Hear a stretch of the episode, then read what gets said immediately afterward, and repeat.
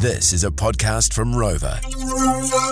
Tomatoes New Zealand hopes that feedback from growers about the issues they're facing will show the government and consumers how expensive and hard it's become to grow the fruit. Uh, to talk about it now, we're joined by Tomatoes NZ Chair Barry O'Neill. Great to have you on the program. How are you, Barry? Yeah, very well. Thanks for having me, Dominic. No worries at all. So you, are getting feedback from growers, and the aim is really to create a, a sort of living document of information, correct? Yes, that's right. We we often um, get uh, criticism and concerns raised about the price of tomatoes in, in winter when consumers are going into shops and, and seeing tomatoes at $14 a kilo and they're wondering what is going on, obviously. Um, they forget uh, the um, seasonality of growing tomatoes, but they are less aware of what the impacts currently growers are facing. And the reality is that 25% of our small and medium growers have actually stopped growing tomatoes over the last four years due to the difficulties and increasing costs in growing tomatoes. Wow, that's a uh, that's a heck of a lot of people to lose from the industry. Oh, totally. And um, our concern is that we will continue to lose more um, in an area that we can't, as uh, Aotearoa New Zealand, afford to see happen. Uh, to me, um, covered cropping is the future. It's more resilient against climate change. It can control all the emissions and discharges, so it's better environmentally. But if we can't have policy settings that ensure uh, the future of covered cropping, uh, then uh, I think New Zealand is going to really struggle to supply, uh, especially vegetables vegetables for our population. Yeah, and uh, that has obviously massive implications. And you're right in terms of covered cropping. It's becoming more and more apparent that that is the way of the future. Absolutely. Um, to me, it's a no brainer. Um, so, what we've done with this document is just identify some of the key issues that are really impacting on, on uh, covered crop growing at the moment.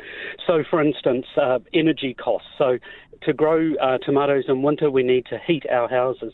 But if the energy costs have increased by uh, 50%, uh, or more over the last two years, that suddenly becomes really uh, problematic.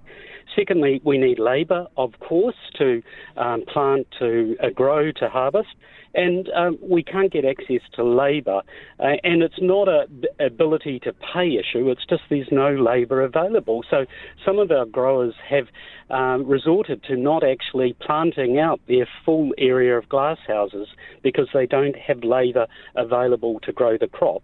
And then the, the third issue that is impacting, which all of primary uh, production is aware of, is the input costs have just gone through the roof, whether mm. that's fertiliser costs doubling, seed costs increasing, transport costs, etc.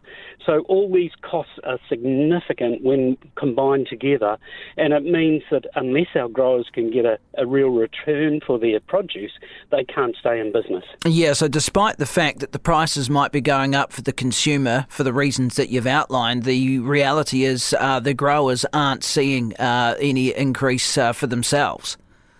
That's right. And in winter, when um, it's cold and when light levels are low, we have low levels of production, even under cover. And so the supply and demand equation means the demand is greater than the supply, so the price goes up consumers forget in uh, last summer um, when um, tomatoes were more plentiful, um, the price got down to eight cents a kilo, mm. um, and uh, that's just not sustainable. So we realise there's going to be swings and roundabouts due to the seasonality, but we need to have uh, returns from uh, covered cropping, and in this case, tomato growing, that's going to be sustainable and viable for our growers.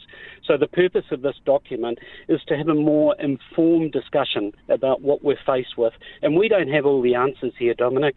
We're wanting to have have the conversations like you and I are having now so that we can maybe um, identify some opportunities going forward.